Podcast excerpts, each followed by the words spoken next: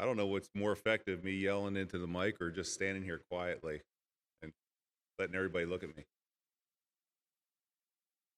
Good morning, everybody. Our reading today is from Genesis 22, verses 20 through 24. Now it happened after these things that it was told to Abraham, saying, Behold, Milcah also has borne children to your brother Nahor. Uz, his firstborn, and Buz, his brother, and Kemuel, the father of Aram, and Chesed, and Hazo, and Pildash, and Jidlaph, and Bethuel. And Bethuel was the father of Rebekah. These eight Milcah bore to Nahor, Abraham's brother. And his concubine, whose name was Reumah, also bore Tebah, Gaham, and Tahash, and, and Maacah. These are the very words of God. Blessed be the word of God.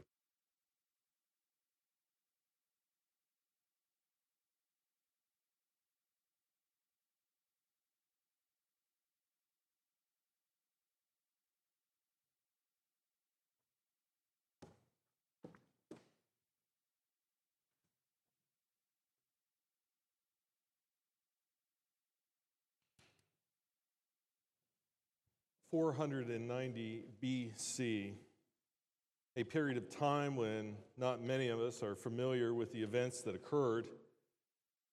But we do know a couple things about that date. We know that it was known for the Battle of Marathon. It was thought, fought between the Persians and the Greeks, the Athenians. At the Battle of Marathon, it was the city state of Athens that came to the defense of the Greek peninsula to stop the Persian army from invading. Led by Miltiades, the general of the Athenian army, uh, against King Darius of the Persians. The Athenians were greatly outnumbered. The results of the battle were surely given to the Persians, yet one of the most amazing things occurred. They succeeded in defending the land against this massive Persian army. They had stopped their advance into Greece. But the problem still arose that the Persians were pretty good at war. They had sent a fleet around the peninsula to attack the city of Athens. So, although there was this great victory that occurred, there was still a massive loss that could happen. The problem was the city of Athens didn't know that they had won the battle on the plains. And at the city of Athens, they were ready to surrender to the Persian navy. But this great victory had been won and so Miltiades, the general, sent Pheidippides to Athens. Pheidippides ran 26 miles to the city of Athens to tell them that the victory had been won. And he arrived just in time so that they would defend the city and they successfully did. They did not surrender. It would be a turning point in the war against the Persians.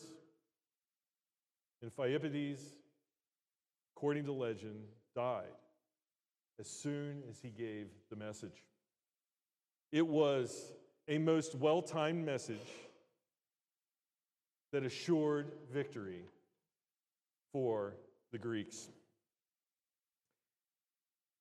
And that's the introduction to today's seemingly short section of scripture that we've run into in Genesis, the story or the recording of Nahor's family tree. Nahor's family tree.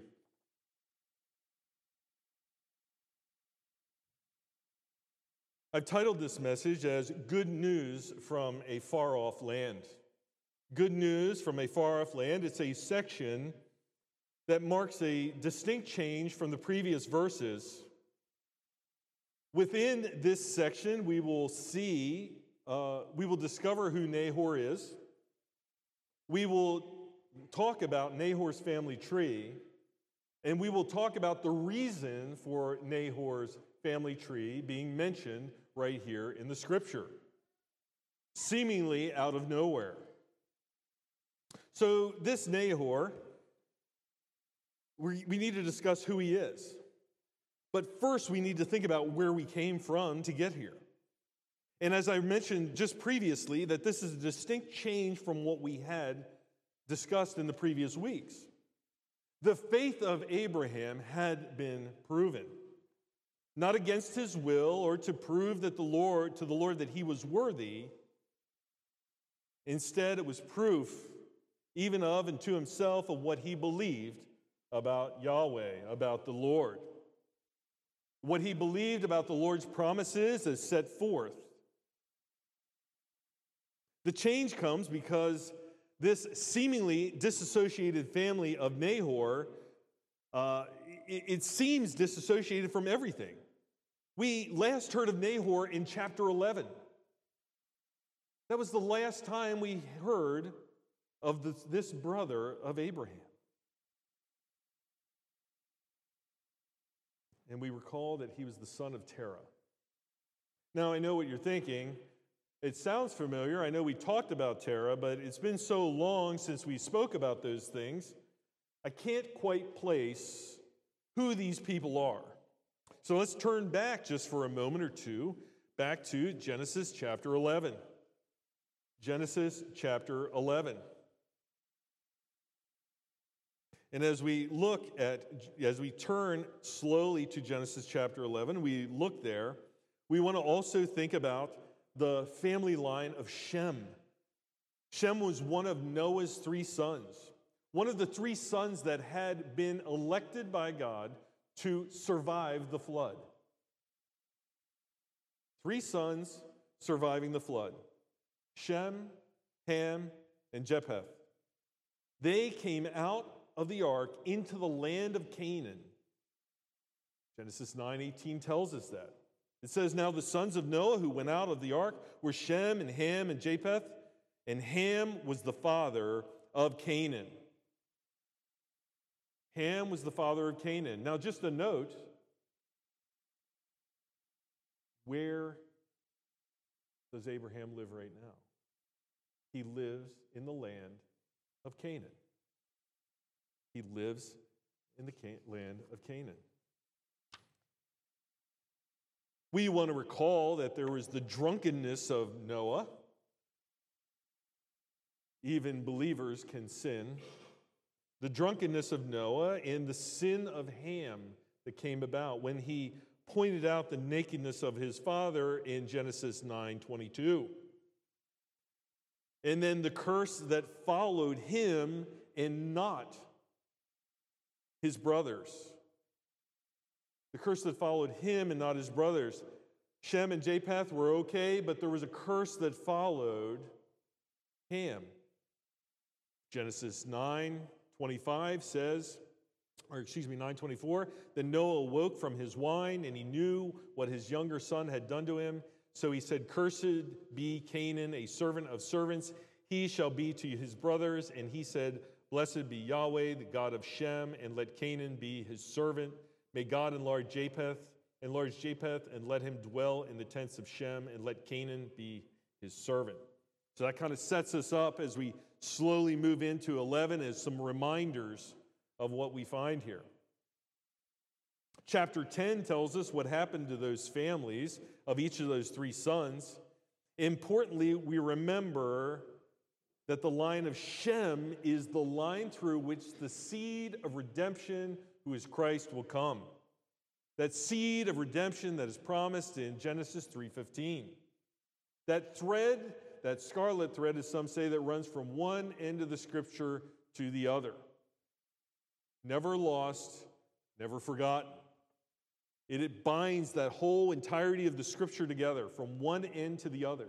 These are not misplaced stories or just oddly placed stories that are in here. They tell a complete picture, as I said before, every page revealing more and more about the redemptive nature of what God is going to do. All of life is either curse or redemption. All of life is either curse or redemption. You are either found in Christ or you're not. You are either cursed or redeemed. Keep that in mind at all times. So, as we come into 11, what we find out about Nahor is that he is a son. In chapter Genesis chapter 11, verse 27, we find these words. Now, these are the generations of Terah. Terah became the father of Abraham, Nahor, and Haran. And Haran became the father of Lot. Now, if you might recall, if you were here many, many months ago when we talked about that, we talked about how, interestingly enough, that Lot was, was, was separated out in this little verse. And now we have five verses that, that tell us about Nahor in here. We find out about Nahor. So we know the problem with Lot.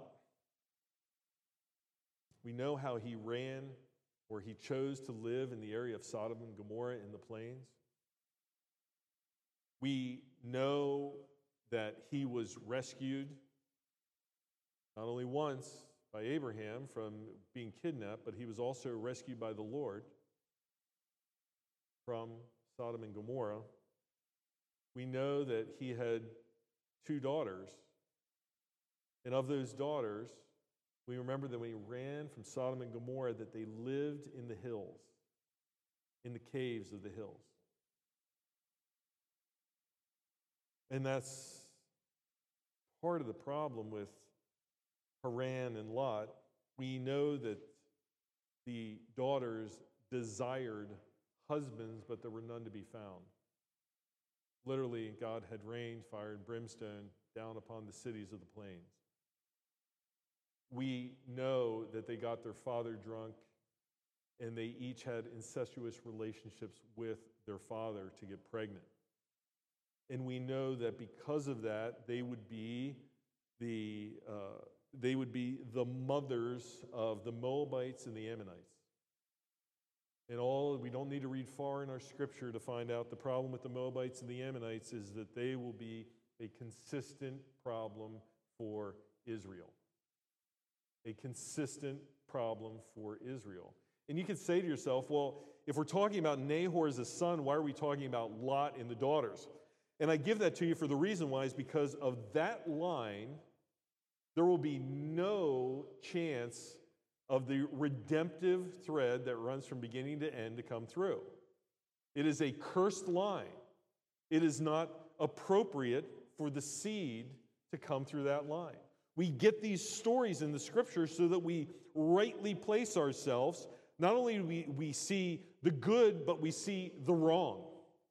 We see what should happen and we see what shouldn't happen. We see where God's redemptive plan is going and where it will never go right?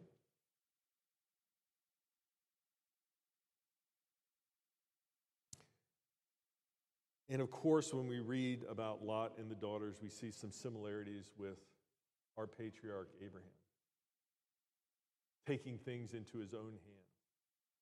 But God's plan, God's perfect timing for blessings, his perfect timing for blessings, uh, comes about and Isaac is born. We come right off that section. So we put that there as a place marker. We see, we, we see some things there that we, we find out where Nahor was the son of. Uh, we find out where he has come from. We, uh, we establish ourselves or we establish the fact that he is, Nahor does not, is not in the cursed line that has been given, right? Or the curse, the line of the curse, right? He's different than that. But we also find out so he was a son, he was a brother, right? And he's a husband. In verse 1129, we find these, uh, we find these words where it says, Abram and Nahor took wives for themselves. The name of Abram's wife was Sarai, and the name of Nahor's wife was Milcah. the daughter of Haran, who Milcah was, and the father of Milcah, and the father of Iscah. Ah. So we know then that Abraham moves away into Canaan with Terah and Lot, but Nahor stays behind in Mesopotamia.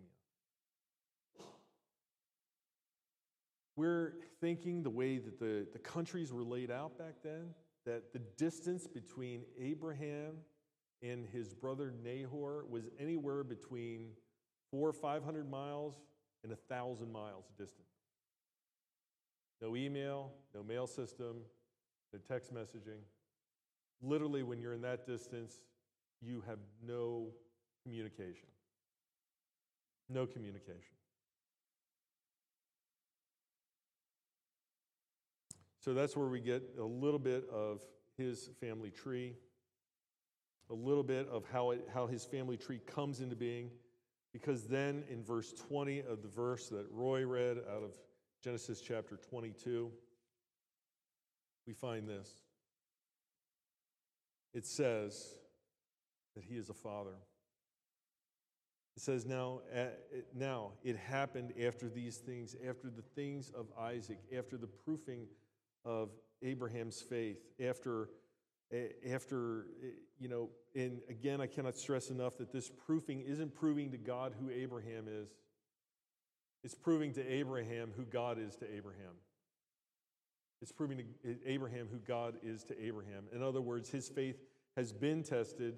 He has gone through the testing. It is proofed like yeast that you add to warm water and sugar to see if it's good. After a little bit, if the yeast is good, it foams up and you know that it's alive and well. Similar to the proofing that occurs to Abraham here, not for God's benefit, but for Abraham himself's benefit. But after these things, after the things of the Isaac sacrifice, on the heels of the faith of Abraham, a messenger arrives proclaiming good news. Out of the blue, seemingly, a messenger comes. God's timing is perfect. God's timing is perfect, and it's perfect in his blessing and in his sovereignty as he gives. This good news, and you might say to yourself, How is it good news? Well, we're going to find out. It is the good news that Abraham's brother, Nahor, is a father. Remember, Abraham is living in the land of Canaan, the cursed area, the Canaan where they will serve Abraham's people. They are separated again by four, five, six hundred miles to a thousand miles away. And out of these things, after the sacrifice of Isaac, where God provided the ram, this man comes, unnamed, who says, and that he told Abraham, saying, Behold, Milcah has also borne children to your brother Nahor. You have nephews and nieces. We have nothing for 11 chapters from Nahor. And now, all of a sudden, after all these things occurred, after the issues with Pharaoh, after the Battle of the Plains, after Sodom and Gomorrah, after the sacrifice, now this person comes in God's perfect timing to say, by the way, your brother has kids. Nahor has children. At least 60 years have passed since he's heard from Nahor. And think about this. When last we saw Nahor, Sarah was barren. They had no children. They couldn't have children. Nahor has no idea that his brother has any children one legitimate, one illegitimate. One of the curse, one of the promise. So many things have changed when they left. Abraham is now wealthy, not only of physical goods and land, but also of the promises of Yahweh, of the Lord. He has a covenant with the God creator of the universe. All in all, there's good news that has come. Abraham has nieces and nephews previously unknown to him. It would be like finding treasure because Abraham lives in the land of Canaan, the cursed land. and he has a son through which the seed will come, the son of which he knows has been promised to be a great nation. He's made the mistake of trying to have children of his own will. He knows God has promised the right way. And now, in God's perfect timing, it comes that Nahor has kids. Right after Abraham's faith has been proven. Right? It is a blessing provided exactly at the right time when it was needed. A blessing provided exactly the right time when it was needed.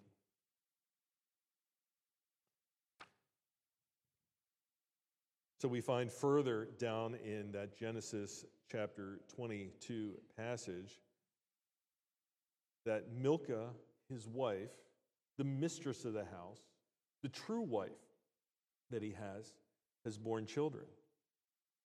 In verse 21, well, excuse me, of those, of those, of those true, that's the true wife. We can't, we can't forget that. We see the problems that happened with a, with a, with a concubine before, with Abraham. We have the true wife, Milcah, and then we have, we're going to have the talk about the concubine at the very end, the lesser wife, which would be Reumah. Not lesser in value, but lesser in relationship to the promise of redemption. Just because, we, a good reminder here, just because the Bible shows us even patriarchs that have multiple wives and or concubines doesn't mean that it was authorized by God. It does show that God has allowed this thing to occur for his purposes, but it doesn't mean that he approves of what men and women do just because it's written in the Bible. We know what's right. We talked about this in Sunday school because God tells us what right is. But we do recognize that the Bible is full of things that men and women do that are against God's wills. Yet he allows these things to happen so that his glory may be, be displayed. So in these verses, we find 12 sons.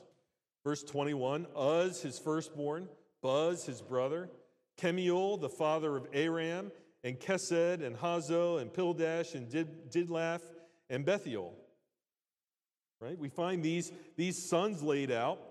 Eight sons are mentioned there. Eight sons, of which we will only hear of one again Bethuel the eight sons to the true wife. And then we find in verse 23, and Bethuel was the father of Rebekah. These eight Milcah bore to Nahor, Abraham's brother, and his concubine, whose name was Reumah, also bore Tebah and Gaham and Tahash and Meshkah.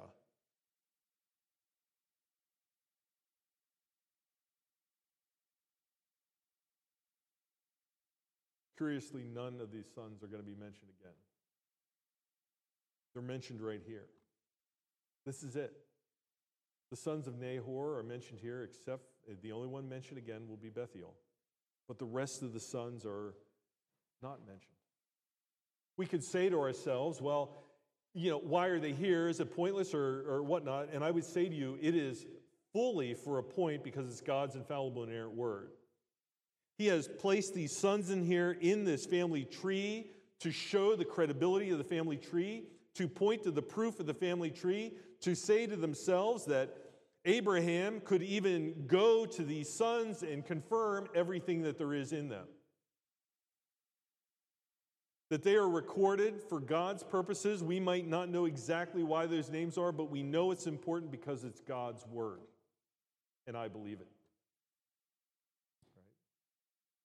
But there's one daughter that's mentioned, Rebecca. And it's not only that one is mentioned, the fact that any daughters are mentioned in the family tree. It is unusual in the ancient cultures for daughters to be mentioned.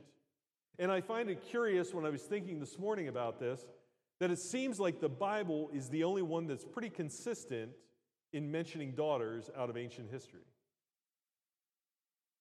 That's because God values the women like he values the men. Unlike ancient society, where the women were seen as lesser, the women are seen as equals. Different roles, but equal value. We always must remember that. We also must remember that the thread of redemption, the seed of redemption, does not happen without women there. Now, it is not to say that, that Nahor didn't have other daughters. Most assuredly, when you see this list of names, he probably had many other daughters, but there's only one daughter that's important, and it's Rebecca. And we remember that this story, this narrative that is given about the patriarchs, is given to Moses to say, to show how we got to where we're at. And Rebecca is the important one. She is the one not of a cursed line. She is the one of the true wife of Nahor. She is the one that lives in Mesopotamia, not in Canaan. She's not like the daughters of Lot. She is not like they are. And its key component to the redemptive plan, Rebecca is. Turn with me forward a little bit. We'll talk about it in a few weeks, but turn with me to Genesis chapter 24. Genesis chapter 24, verse 2. And Abraham said to his servant, the oldest of his household, who ruled over all that he owned, Please place your hand under my thigh. We will talk about that with oath taking later on in the next couple weeks. And I will make you swear by Yahweh, by the Lord, the God of heaven and the God of earth, that you shall not take a wife for my son from the daughters of the Canaanites, among whom I live. And you will go to my land and to my kin and take a wife for my son Isaac. Now, spoiler alert, it's Rebecca. but we'll talk about that more later. The longest single chapter in Genesis. Uh, the longest single chapter in Genesis about Rebecca, but this is it. Rebecca is mentioned in this part of the family tree. God says to Moses, You must know this. You must know that Nahor had all these sons, had some to concubines, and he had this daughter. And this daughter is very, very important. This daughter is Rebecca, and this daughter was born at the exact right time for the blessing that was to come. God's timing is perfect. It is never wrong. It is never late, and it's never early. It is exactly when it happened. And when the good news comes after these things occurred, it is exactly the right time for the good news to come. To a man, Abraham, who has his righteousness counted for him, the one whose faith has been proved. That's the key. That is a key component. Isaac needs a wife. It cannot be from the people of the curse. It cannot be from the Canaanites. That's why the good why it's good tidings. Why it's good. It says it's good news. I come bearing good news. Now, this messenger doesn't know that there's a, there's a wife problem going on. I just want you to know the good news that your brother has kids. Sometimes we could say, we see God acting there is the way that is absolutely 100% true, the good news that his brother had kids, but there's a more full way that we're going to see revealed of why it's important too later on. And it's because of Rebecca as the wife.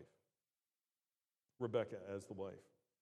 At exactly the right time, news was delivered that would prove key to the plan for Isaac. She will become that wife. So, we see and hear we want to say, so what are the reasons for this family tree then? I think we touched on a couple of them, but maybe we need to expand a little bit. We need to uh, add some bookends to it or whatnot. I mean, it begin this beginning of the section, this next section will begin with the death of Sarah and end with the death of Abraham. Next week will be the death of Sarah. And then a few weeks later, it'll be the death of Abraham. It just begins this whole new section that goes on here. This whole new section.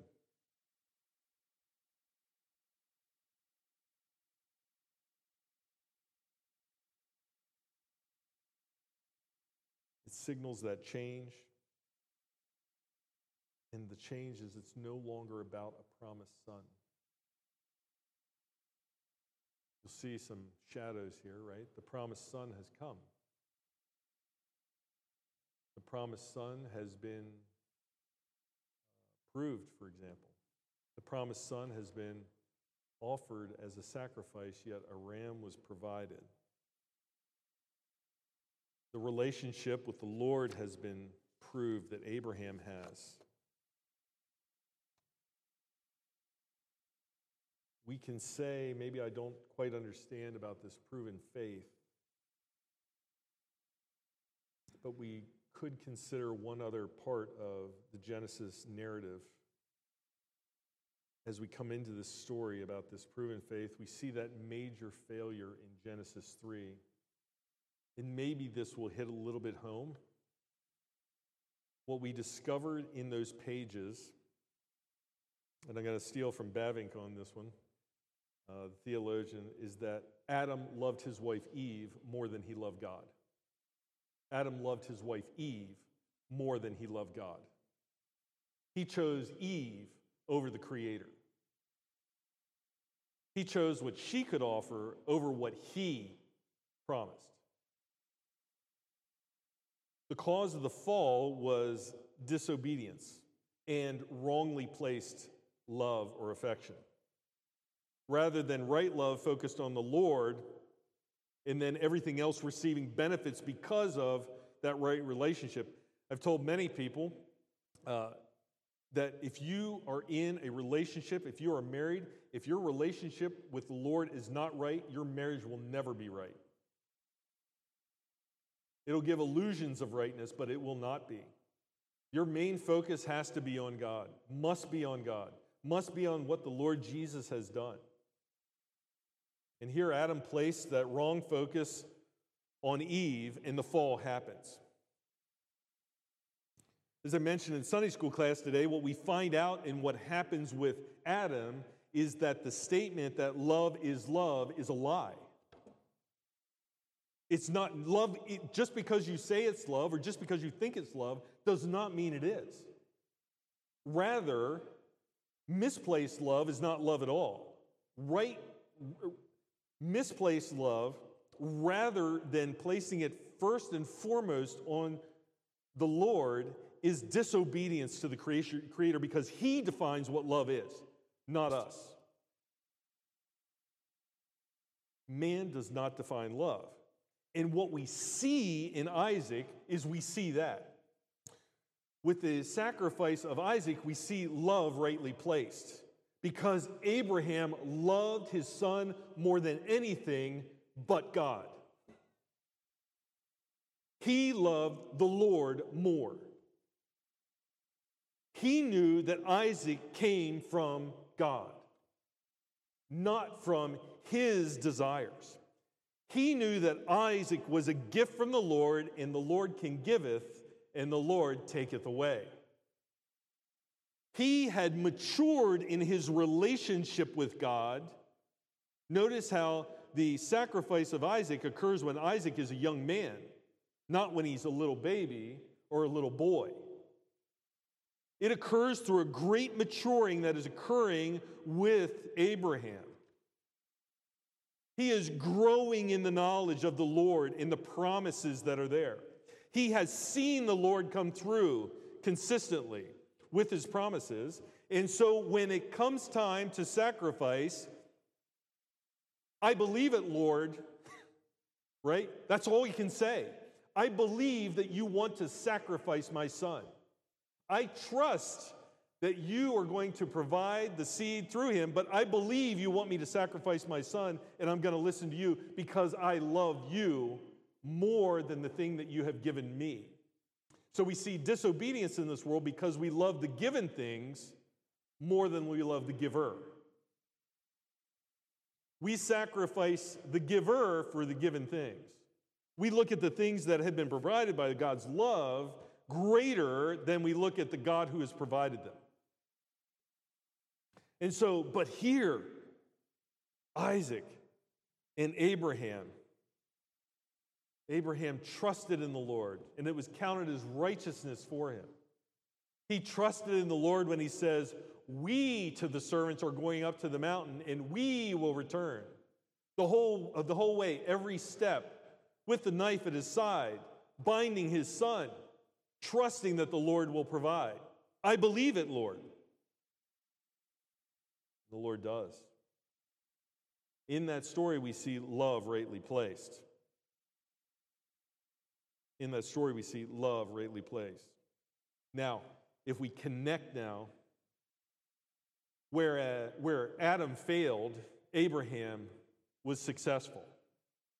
Where Adam had wrongly placed love, Abraham had rightly placed love. Whereas Adam sought his own desires, Abraham did not withhold his son from the Lord. Just as God said, he was a father who did not withhold his only begotten son. Just rest on that a little bit, mull that around. So, this new section then is the start. So now we're moving away from Abraham and we're starting on Isaac. It's the thread of the seed that will save. Abraham is decreasing in the story and Isaac is increasing. That's what we see. And we see God, sovereignty and timing and blessing. God's sovereignty and timing and blessing. At the right time, the message came from a far off country. At the right time, God provided a ram when it was necessary. God provided because it's His plan, not man's plan. God is going to provide a wife for Isaac because it was the right timing. Every time, up until this point in time, we see man going off on their own. We see man being disobedient, and things go wrong. And we could say here too the good news is that God is still providing. He hasn't stopped. He's not the absent watchmaker who winds it up and takes his hands off. He is still providing. So we're going to see that line of redemption still being drawn out, that thread being pulled through the scripture. We're going to see that that progenitor of that line of his spouse cannot come through, through the line of Ham, cannot come through the land that surrounds, not come through the Canaanites. And it certainly can't come through Lot's family tree, which is super suspect. Right? God will provide. Abraham trusted, and now the messenger from the far off land has come. His brother, who is not a Canaanite, has had children, and Rebekah. So, therefore, more than just another genealogy or just what we just think is a genealogy, what we see is God's sovereignty in his activity in creation. The God who created everything for his glory and continues to do all things for his glory. The God who continues to work his plan, the God who is over time and who does his work in the fullness of time. When the time is absolutely right, for example, the moment you were saved was exactly the right time.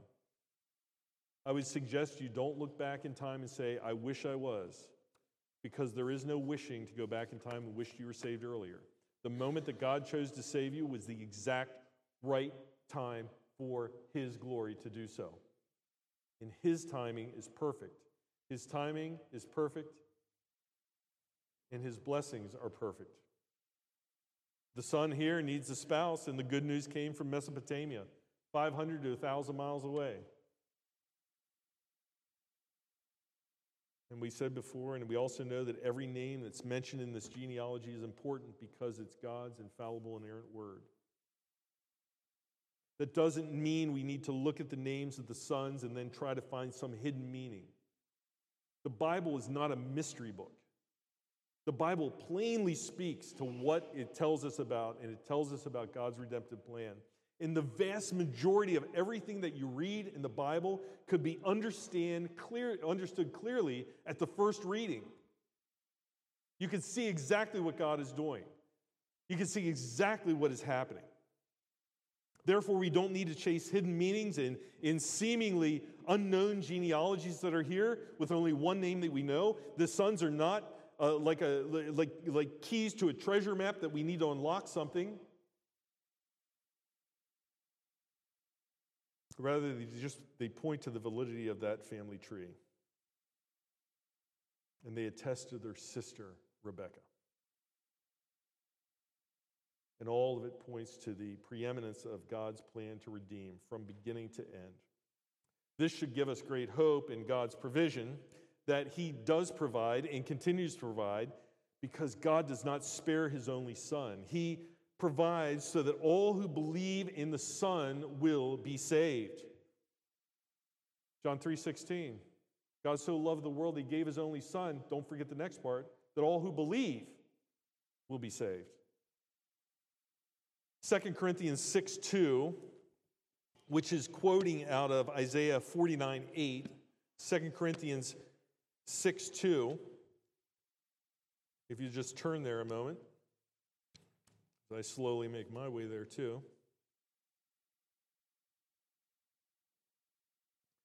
I'll start in one. And working together with him, we also plead with you not to receive the grace of God in vain. For he says, At the acceptable time I listened to you, and on the day of salvation I helped you.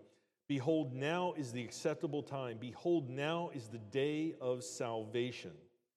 Now is the day of salvation. Now turn to Romans 5. Turn to Romans 5.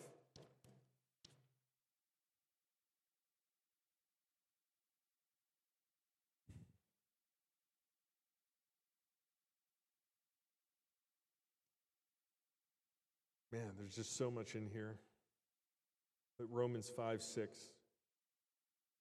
For while we were still weak, while we were still weak, at the right time, Christ died for the ungodly.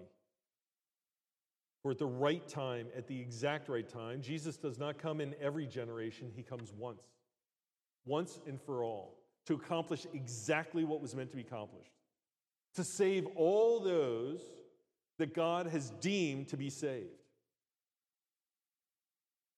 So we look at this family tree in Nahor and we should say to ourselves, Isn't God amazing that exactly the right time this good news came? And isn't God amazing that exactly the right time I heard the good news?